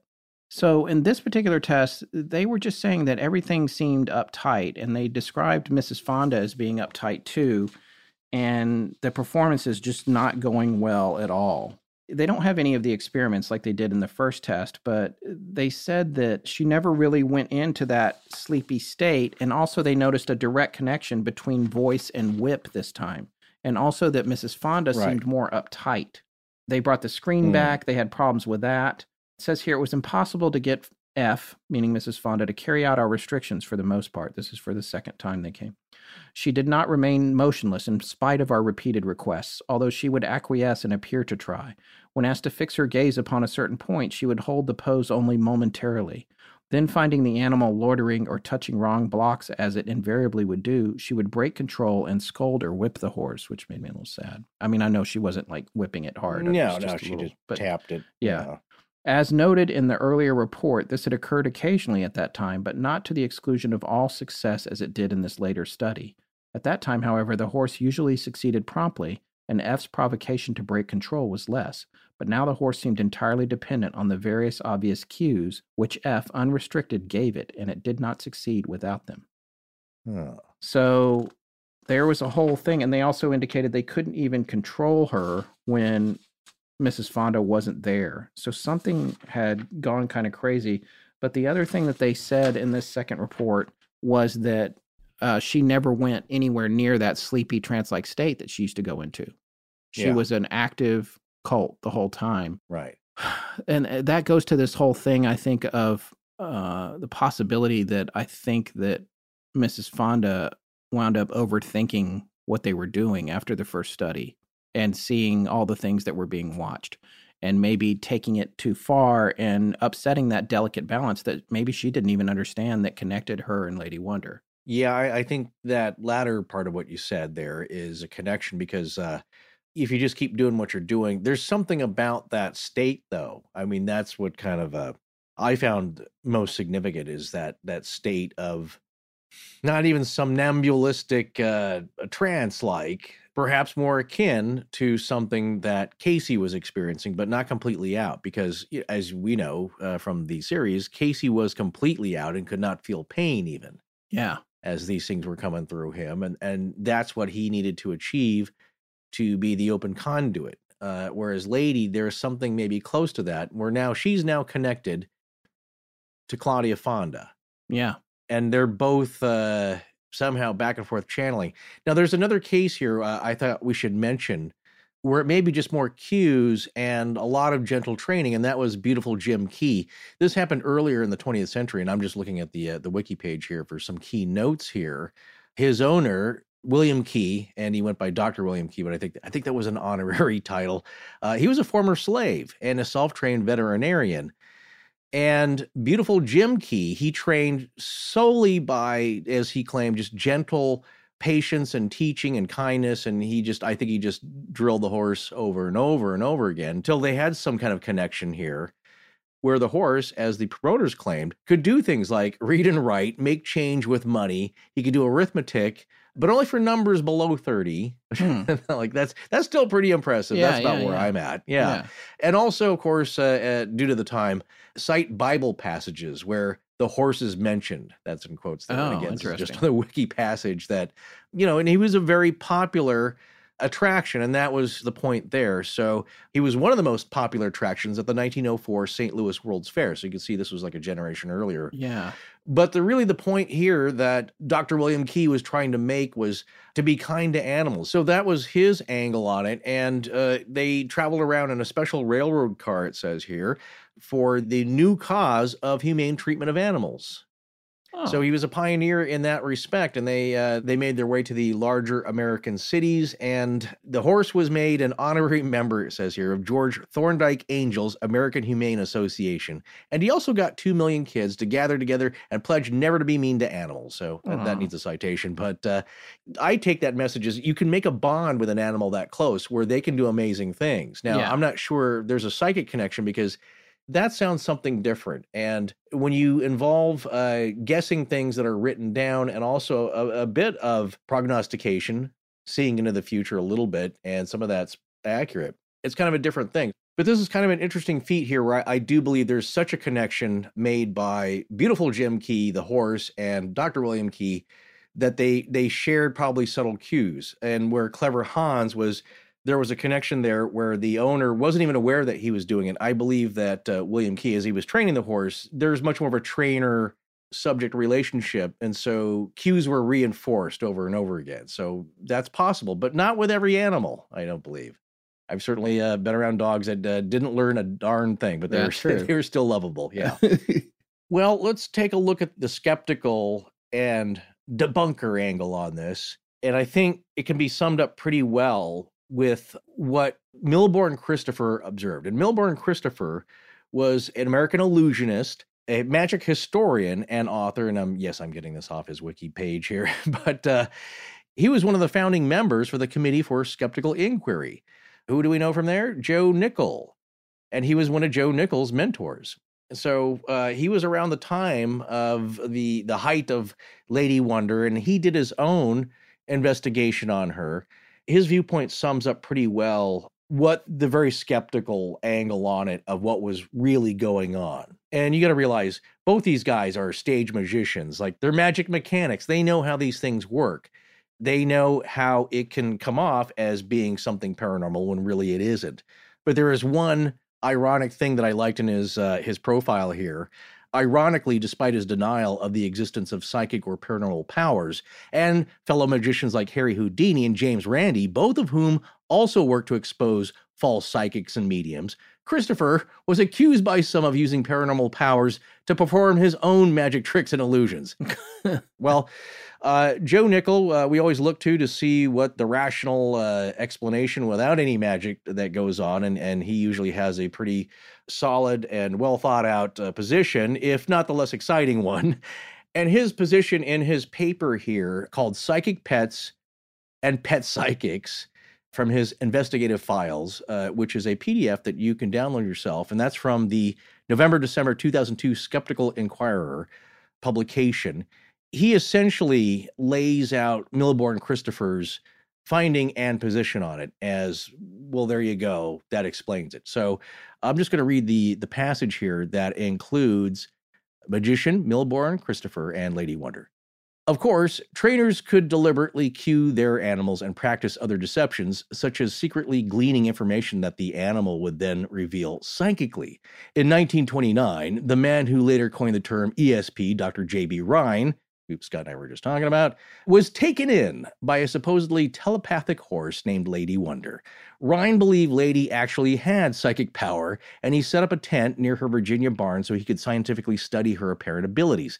Lady was trained to operate a contraption, somewhat like an enlarged typewriter, consisting of an arrangement of levers that activated alphabet cards. Lady would sway her head over the levers, then nudge one at a time with her nose to spell out answers to queries. So that's uh, what Christopher had wrote, uh, I think in 1970. And uh, Joe Nickell goes on to write Magician Milbourne Christopher, 1970, had an opportunity to assess Lady's talents on a visit in 1956. As a test, Christopher gave Lady's trainer, Mrs. Claudia Fonda, a false name, John Banks. The real Banks had exhibited the talking horse Morocco, mentioned earlier. So it was another uh, talking horse that, uh, of some note earlier on. When Christopher subsequently inquired of Lady, What is my name? the mare obligingly nudged the letters to spell out B A N K S. So she guessed the false name again, like Right. doctor, doctor, Right, the, the right. false spelling of doctor. Anyway, it goes on to say another test involved writing down numbers which Lady then divined.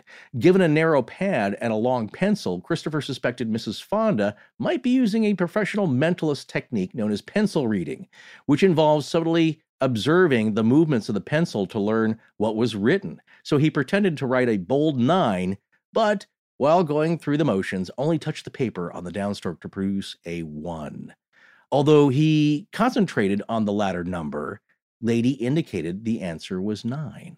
Maybe it was a, a visual cue. Maybe it was, uh, we don't know what he really concentrated on. Maybe she was jumbled. But uh, it goes on to say, in short, as the noted magician and paranormal investigator observed, Mrs. Fonda gave a slight movement of her training nod whenever Lady's head was at the correct letter. That was enough to cue the swaying mare to stop and nudge that lever. Thus, Lady was revealed to be a well trained animal, not a telepathic one. Hmm. So, no doubt this is true of her predecessors, whose exhibitors were often performing magicians. So, for that to work for me, she's again, this thing's about the length of a concert xylophone, or you could say a, a grand piano, maybe Yeah, with two rows of long, letters. I think. Yeah, six feet long. For that to really work and hit all the numbers, she'd have to sway back and forth evenly until she hit the right one. Because that's how this principle is working here. You know what I'm saying? Is Yeah. that the horse is just naturally swaying back and forth and it's looking for some cues. And maybe they would contend that it's like, keep going, keep going, more left, more left, more left. And now. And that was somehow very subtly transmitted to Lady Wonder by Mrs. Fonda. But Right. for me to understand how that works, it's like you can't just hover back and forth a foot or two one way at the end of the keyboard. Right. The horse had to walk to whatever end where the letters were at. And how would it do that if it's just randomly doing that? And then Mrs. Fonda is sending a cue right at that moment that she's supposed to hit her nose on the pad. Yep. Secondly, it kind of goes along the lines that uh, it- it's amazing uh, possible telepathy where Milbourne Christopher gives Claudia Fonda the fake name John Banks, and the horse is still able to suss that out. The wrong name. You and I are seeing this two different ways, though. I mean, you're seeing that as amazing, but I'm seeing it as like, no, he told, a, he gave Fonda a fake name, and she cued the horse to say the fake name because she didn't know his real name. Whereas if the horse was psychic, then the horse would have said his real name. Yes, I see it that way. Absolutely. What I'm saying though is, if there is some kind of uh, cueing going on, then uh, even if it's mechanical, that's amazing that the horse is picking that up because it's it's so subtle that most everyone isn't, except for maybe these stage magicians, and they're seeing again the writing down to the pencil and all that. That means the horse is picking that up, or Mrs. Fonda is aware of these stage tricks, these mentalism tricks, and she's picking that up. Mm-hmm. and transmitting that to the horse with another set of very subtle signals. Or if the horse is using telepathy of some kind, it's reading Mrs. Fonda's mind and picking up the wrong name. Right. But what he's thinking by pointing that out was that I gave it the wrong name and then she's signaling the horse the wrong name. Yes, that's absolutely the. But you're uh, seeing it. You're right, though. You can see it the other way. Is if the horse is reading her mind and that's the only name she knows, then it's a victory the other way. Yes, but that can't be proven. Of course, uh, in this argument here, the most easy and likely scenario is that she is a really good stage magician and she's able to subtly signal the horse and maybe unconsciously, maybe you could you could take that route there as with uh, beautiful Jim Key or clever Hans. Somehow, intentionally or unintentionally, the animal is so intuitive, it's picking up cues that maybe even the owner is not aware of. So, which was also pretty amazing. But yes, so that's the, uh, I think, the skeptical point. But again, it doesn't cover everything when you ask it a question that only you know and the horse guesses. That's so random. It was identifying people's maiden names. It was identifying the names of their mothers. It was finding lost children. Where is that stuff coming from? that's not a sway and bob technique. Yeah. And that's the thing. A lot of times, I think it doesn't cover that. Right. With these skeptical investigations, they look at one part of the system. And if they think they can come up with an alternative explanation for it, Right. it almost arbitrarily seems that because you have found a mundane way that this could also be done, the mundane way supersedes the more surprising or paranormal way, just on the grounds that it's mundane and you can put your hand on it. Whereas it's Yeah. only solving part of the question, it's only answering part of the question. And how does it get to be automatically more important than the other theory uh, just because it conforms to your worldview better? Which we could say we were doing the other way, I guess. But you know, Well, I mean, it's something you can't consider because it's uh, not measurable. It's incalculable. So uh, it's like what Michael Shermer said. We've mentioned this before. That's the 10, 15, 20% that truly can't be explained. And you put that aside because there's no way of looking at it. And then you take what's left. And in this case, it's like, okay, the lucky guesses of where missing children are, your maiden name, a, a name of somebody you've not told Mrs. Fonda about that she possibly couldn't know herself. Francis, the girlfriend in the other state. Yeah, all these things, we don't know. Those are just coincidences. Those are just lucky guesses. And you set those aside because that's not part of the equation. You take it off the table and then you look at everything else because it is easier to do. You're capable of now seeing of, of there's got to be like again, there's no magic to a stage magician. There's a trick to it. And so with these other animals, yeah, there probably is. I think what I'm saying is that with Lady Wonder, there is something else going on that's beyond that. Well, I'm I'm not sure how long the show's going to wind up edited, but I'm I'm fairly certain that we have successfully beaten a dead horse here. Oh my Um, goodness, you you went there. Uh, secondly, you know what? Uh, Scott and I do this a lot, and and I uh, honestly, we never really know. This one was going to be like, well, this will be light and fun. It's Yeah. like, boy, I hope we got an hour and twenty minutes out of this. So It's like we we didn't have all these things. You're kind of worried that man, this is going to be kind of too light and uh, and you know not our brand. and then uh, it's like, well, we could squeeze it out, and we got uh, we could talk uh, more about conclusions at the end, and this will be interesting. And then you start finding other things. We're very sorry. And, and to that point, I want to get to the to my Yeah. conclusions, which I actually wrote ahead of time. So I'm just going to uh, share those now. Lady Wonder was profoundly connected with Claudia Fonda, but was it psychic? I don't think Lady Wonder knew anything, but they did experiments with Fonda out of the room, and she still responded. Not as good as she did when she was in the room, but still Yeah. pretty good. But I think maybe Lady Wonder was able to track every little movement and thing that Claudia Fonda did. She was descended from a long line of thoroughbreds, supposedly. It's possible she had keen powers of observation. My own dog seems psychic to me, but I don't think she is. She's just keenly aware of what I'm going to do before I do it because all she does is sit around and stare at me or my wife all day long. And she knows when we're going to feed her before we do, just like I'm sure your pets do. And she knows that a walk is coming before I put my shoes on. There's something that I'm doing that I don't even Yeah. know what it is that tells her I'm about to put my shoes on which will Right. likely lead to a walk. Because I can glance over at her and I can see her. She might be sitting on the couch, but she's doing that thing like, we're about to go for a walk, aren't we? And I, Yeah. I maybe I haven't even gotten up. I haven't even gotten out of the chair. I don't know what she's sensing there. So is that psychic? Maybe in a way, but it's not telepathic, I don't think. I think it's intuition that far supersedes human intuition, maybe. Yeah. And and you've taken care of her. I mean, you know that there's a she's very easy to communicate with. Oh, absolutely. No, she's a sweetheart. It's some obvious things like if I, uh, when it's a time for me to stop house sitting and I get out my bag or I'm folding clothes, that's a signal like, oh, you're going to leave me Yes. here and they're never coming back and I'm going to starve here. I don't know where the treats are. I don't know how to get to them.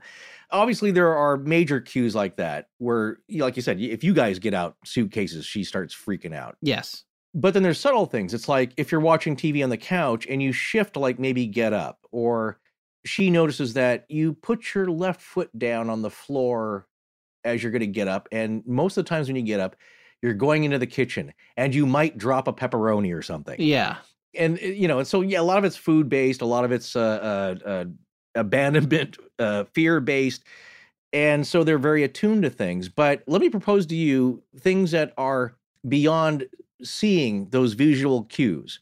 And I just now thought about this. I'll make it quick. The first one uh, involves my family. So we had a a cockatiel. We've had two of them, and the first one we had really loved my grandmother. It was said that she was really good with birds. Like they they just responded to her. I mean, we had a good relationship, but he'd get cranky and he'd scream at me. And uh, he always loved her though. And what we knew for certain was that five minutes before my grandparents showed up, drove up, you could even see them like a block away, the bird would go nuts. hmm It's like, yeah, maybe they could hear. I mean, their hearing's good, not as good as a dog's, I don't think. Could they see them? No. But he would start to get all excited and climb the cage walls and, and go do his happy dance and get nuts. and then a few minutes later, grandma would show up. It's not like he could hear the car coming down the road 10 seconds into the future before they got here. This was like a, a minute or two Yeah. and we just knew that the grandparents were showing up. So I don't know what was going on there. Yeah. The more remarkable one with our family is they had a house cat that they would take out to the the summer river house. And one year the cat decided, like, I like it out here. I like chasing wild game. Uh, I'm suited to this. I'll see you folks later. I don't want to go back into town. And he took off a few days before they were uh, going to pack up for the winter and go back into town. So you could say that the cat picked up that, like, oh, they're cleaning up. Maybe it looks like they're getting ready to leave for the winter. The summer's over. I get all these cues, and I could see the movements, and they're doing the same things of uh, they're starting to pack and clean and all that. So that's when the cat decided to take off. Well, they were very worried, so they would come back uh, every day for a couple of weeks. My my grandparents, because the cat ran off, and they were saying, you know, my uncle was there all winter long a couple houses down. They said, "Well, keep an eye on the cat to, you know, if you see him, like try and grab him or coax him in. We're worried because we're not sure he can survive the winter by himself here." So he did, and he said he would see the cat occasionally. It was this black cat, like out tromping in the snow. He said, "Like he looks pretty good. He looks healthy. Uh, he doesn't look skinny at all. So he's catching game. He's eating. He just likes being a wild cat." But I was never able to get close to him to, to catch him or anything. I would just see him occasionally every few days, and he looked fine. So that went on all winter uh, through deep snow and cold temperatures. And my uncle, who was living out there, said a couple of days before the family went back out for the summer to the river house, the cat showed up and was waiting at the doorstep, okay. waiting around the house. So it knew when they were coming back. which is more of a feat than people leaving. That's what Yeah, I'm saying is that the yeah. cat could pick up cues at like, okay, seems like the family's maybe leaving. How did it know? Because my, like I said, my uncle didn't inter- interfere. He would just observe the cat. And He said, like, yeah, that thing was waiting like a couple of days before you guys showed up for the summer. Does it know the calendar? Can it tell that specific days? I'm not even sure it was the same day every year that they showed up, but it showed up a few days before they showed up for the summer to live out there. Yeah. And it kept doing that for the rest of its years. Wow. It would take off like a couple of days or a day before they were going to leave for the winter, Yeah. and it would show up again like the day before they were going to return. So, how would it know when they were returning when there's no cues around? Well, there you go. So those things happen, but I think Lady Wonder was that was something much more special. Well, coming back around to that and special relationships and the power of observation, coming back to the eyes and what the eyes see. I I may have mentioned this on an episode a few weeks ago. But this just happened maybe a month ago. I was uh, getting myself ready to go somewhere. I'm, I'm, in my bathroom, not to get too graphic here or whatever, but I, I noticed that I had this one insane, and this is what you get when you get to be our age. This mm. one insane like eyebrow hair that was like sticking up and out, and was also particularly sure. robust. And I was like, "What is that?" so I took, you know, my wife's tweezers, and I was like, "You're done," and I yanked it out. Yeah. That was it. And so then, um, about I don't know, thirty minutes later. I go upstairs to my son's room to talk to him, say hello, whatever. I don't know, whatever. I go up there. And he's sitting on the floor on a beanbag about eight feet away from me. And I'm standing in his doorway. And yes, I did the math on this. I did a right mm-hmm. triangle calculation. I think that my face was probably about 10 feet away from him. He looks up at me from his iPad and just immediately says, Did you shave your eyebrow? and I said, What? Yeah. And he said, It's different. And I was just like, Oh, oh, my God. And I was like, and, and, I'll be clear here. He and I are very, very close. And when I'm sure, not sure. working, we're hanging out. But I never dreamed he was studying me that closely. And uh, the way what this made me think about, yeah. I can see Claudia, and it's one of the things that we've found in our research. You remember saying that um, Claudia and Clarence didn't have kids of their own. She clearly was very close to Lady Wonder. It may have been a really, really close, affectionate relationship between her and Lady Wonder, and they're spending all this time together, especially with all these people coming to visit, and this system is developing. And I think it's possible that Claudia, as well as the scientists, uh, they might have vastly underestimated how powerfully perceptive Lady Wonder was when it came to mm-hmm. her and her body yeah. language. Right. But then if we look at that second Rhine and Rhine study, nothing was working. It was as if mm-hmm. Claudia had overthought things, like I said earlier, which upset the delicate balance of what they'd accomplished. So once she read Rhine's report herself and saw what they did when they were there, she probably began to second guess her body language and what it was she was doing with the whip. If she wasn't doing it all on purpose, now she's probably starting to try to think, what am I doing that's sending these signals?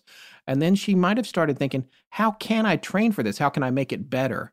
And when she did that, she made it worse because mm-hmm. that was only six months later. So, but then after that report, she must have gotten better because Lady Wonder continued to astound people for 30 more years. And there's another thing I want to point out about the skeptical viewpoint that you read. That was 1957. Lady Wonder was freaking like 31 years old at that point. Yeah, she was going to pass away within a year when they're going to yeah. debunk her. It's like, give me a break. She should be in a home. So that's another thing I want to say about that. She's tired, yes. So we come down to whether or not the horse could uh, read or do math, but Claudia could, and Claudia subconsciously may have guided Lady Wonder to the right answers, but that still does not explain the unbelievable feats. Mm-hmm. As I said a minute ago, she was guessing women's maiden names, the names of folks' mothers, uh, the year on the coin pulled from the pocket, and most significantly, where poor Danny Matson's drowned body could be found at the bottom of a flooded and abandoned rock quarry. I think to get to those answers, Lady Wonder, no, she wasn't a psychic horse. This is a more complex event. I think that Claudia Fonda was psychic, and Lady Wonder responded to Claudia's cues. And Claudia supposedly denied psychic ability, but think of this she may have been scared of it she might have had religious fears or been worried about being branded some kind of witch or something else. What better way to divert attention from herself to something else than to send her answers through Lady Wonder, who was already hanging on the slightest environmental change in body language from Claudia? Now, if Claudia were doing this consciously, having uh, doctors Rhine and Rhine come and do all those experiments would have stood to teach her how to make it all work better. Here they are testing the horse and along the way giving Claudia a master's degree in methods to get her messages through to Lady Wonder. Now, one of our clippings said Lady Wonder only took visitors four days a week. That leaves three for Claudia and her to potentially work on their craft in complete privacy. So, the only problem with this theory for a lot of you out there is probably that you don't believe in psychics. Well, if that's the case, then that means that picking all the fights, naming the next president, finding Danny Matson's body, and everything else was luck and law of averages. Maybe so. So many people invoke Occam's razor, uh, which is actually says entities should not be multiplied without necessity. Or, as you've probably heard it paraphrased, the simplest solution is most likely the right one. Those with a skeptical viewpoint around the world invoke this phrase ad nauseum to shoot down a lot of the kinds of stories we cover. But the funny thing about this is that the author of Occam's Razor, William of Occam, was a Franciscan friar who came up with the concept to defend divine miracles. I didn't know that until I started writing this conclusion, but if I did, mm. or maybe I did, I'd forgotten it, but it fits uh, perfectly with my thoughts on the case of Lady Wonder. If you believe a person can be psychic, then the simplest explanation is actually that Lady Wonder could read the slightest bodily clues from Claudia Fonda, sent subconsciously or not. And as a result, she was nothing more than a conduit for a message, a message she did not comprehend, but that was right nonetheless. The occasional sloppiness in answers attributed to miscommunication or misinterpretation of Claudia Fonda's behavior. Now, I can't tell you whether Claudia knew if she was psychic or not, but I think she probably did know, and for whatever reason, she wanted to deflect that. Well, my friend, very well thought out, conclusive thoughts. and completely wrong. Your thought out thoughts. no, I have. Uh, uh, yeah, I have uh, really nothing to go against. I think it's everything that we should consider uh, in uh, the course and breadth of what we do here on the show. Of course, that does not jibe with people who take things off the table or or don't even allow certain things on the table because it's ridiculous to them, like psychic ability. But I'll say something quickly about that here. I've known several people personally in my life, uh, known them fairly well, and they thought all psychic ability was just baloney. Like, if you claimed you had that, like maybe you were a decent person, maybe you're a charlatan. You're probably crazy though, regardless, is that you're just you're misguided. You think you you can see into the future, you can read people's minds. And as long as you're not harming me, uh, breaking my arm, or picking my pocket, as Tom Jefferson might say, you are harmless, but you also should be washed because you're nuts. And you shouldn't be telling people you have psychic ability. There's just no way that can happen. And a lot of them, though, uh, I would say people who are skeptical that I know personally about it, just don't think about it. It's just not a consideration. They're fine if you talk about it, but they, they don't want to hear too much about it. And so you don't talk about it. But what I will say is, I also have had several friends that thought that way that people who claimed psychic abilities or even something that was like a premonition or anything like that and didn't claim it just like had this weird experience where they had a premonition and it came true or they had a psychic thought and that came true or they had some uh, precognition something happened that was outside of the norm it's like well they're a decent person but they probably just misinterpreted that and it was just purely coincidence so we'll leave it at that if they were to go on with it or a stranger told that to them then that stranger's nuts. You're nuts. That can't happen. It's just ridiculous. So, again, I know several people like that until something happened to them. And that's always the case with the paranormal and the supernatural. And I get it. It's hard to wrap your head around that stuff. It seems ridiculous. It should be ridiculous, but sometimes it's not. And the only way that you know that it's not is because somebody you don't know very well, and probably a stranger, told you something that you cannot deny. And there is no possible way on earth that they knew that. And it is so random and so out there. And we'd be a, a billion to one guess from a stranger that told you something that rocked your world. And I know people that uh, they've broken down into tears. I've known people that they were afraid of what this person told them I know others that uh, that heard something and they had to change their whole belief on it. And gradually, and and uh, that's the better outcome, I think. It's like, well, maybe there is something to that. I may have to change and open up my thinking. And I think that's a great thing. I think where people are very scared of it, like, yeah, I wish that that didn't happen because I don't think it's anything to be scared of. I think it's just part of the human experience. Now, when it comes to Claudia Fonda and Lady Wonder, I think there was a human animal bond there between owner and pet or human being and horse that was so deep that any little perception was picked up on, especially by Lady Wonder. But here's my crazy way out theory about how that worked is that, yes, you could say Claudia was psychic and she knew that there was a connection to the horse and she was kind of beaming these telepathic thoughts. As we said earlier that's the fun part of it. It's like well she's the horse isn't really psychic it's just telepathic which is still amazing. But claudia was able to use that to get the horse to do things and to make choices. But then you got to wonder there are answers that claudia shouldn't have known herself logically unless she was this massive genius and just knew everything and then could feed that to the horse with subtle cues. So you have to look at that aspect of it. Or you could say that she didn't know she was psychic, but somehow it worked, and there was some Akashic record uh, file keeping and accessing going on there that allowed Lady Wonder to draw the answers from somewhere. And like everyone else, like Cayce himself, he he wasn't always accurate. Some things have not come to pass. People have tried to stump him by having him do readings on dead people, and he gave the readings as the same. But uh, you know that could be explained by the believer is like, well, you're looking at somebody who was alive, who maybe did have this condition while they were alive, but now they're dead. And when are you looking at someone in time? so who knows? There's all kinds of explanations for and against accuracy and missing answers with this. But here's my kind of whacked out theory about how this might work. I believe the two of them, either consciously or unconsciously or subconsciously, were connected and they operated as a unit together as one. That Claudia would not be that psychic on her own. She's not able to guess and precognate and do all these things of uh, of psychic ability without Lady Wonder. And I'm not sure that she knew that. I think that, like you said, she might have been afraid of it. I'm not sure if it was a trick to just have a carnival act in her barn. I think it may have been unknown to both of them, but it required both of them. Lady Wonder had to go into some kind of a trance to act as a transmitter, and the both of them somehow opened up a channel between the two of them and keyed off of each other, and that's how this thing worked and I realize that sounds really, really woo woo and wacko. but there's something to this when you when you look at it. It's so strange, and like I said, it, it can be just a fluff piece and a and a crazy carnival horse that that guess numbers, or it could be an example of something far beyond our current understanding when it comes to psychic powers. Well, whatever was at work here, there's no question that Lady Wonder and Claudia Fonda had an extraordinary relationship that confounds people to this day. Lady Wonder ended up passing away on March 19th, 1957, at the age of 33 from a heart attack.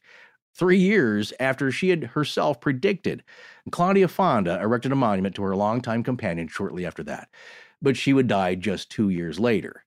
Lady Wonder is buried at Henrico County's Pet Memorial Park on Terrell Street in Richmond, Virginia. About 25 people attended the funeral. And news of her passing made the front page of Richmond's News Leader newspaper with the headline Richmond's famous mind reading horse, the city's psychic mare. And whatever you believe she was or wasn't, she was an astonishing legend in her own time.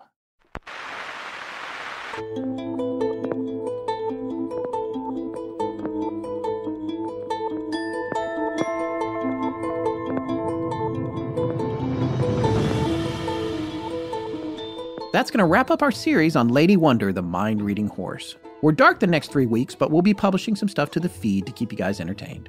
Please remember to support our sponsors. They help keep the show free and the lights on in Blanket Fortiana. Special thanks to John Bolin. Hi, I'm Renata. I'm Bama Shocks. And I give permission to Astonishing Legends. That's B A M A S H O C K Z. Our show is edited by Sarah Voorhees Wendell and co produced by Tess Feifel, who is also our head of research. Our theme, which is available as a ringtone, was composed by Judson Crane, and our sound design and additional composing is by Ryan McCullough. Special thanks to the Astonishing Research Corps. But most importantly, we want to thank you, our listeners. Visit our store at astonishinglegends.com or interact with us and other listeners on Twitter, Facebook, and Instagram. You can also support the show at patreon.com slash astonishinglegends, where patrons have access to additional bonus content. No part of this show may be reproduced anywhere without permission. Copyright Astonishing Legends Productions. Good night.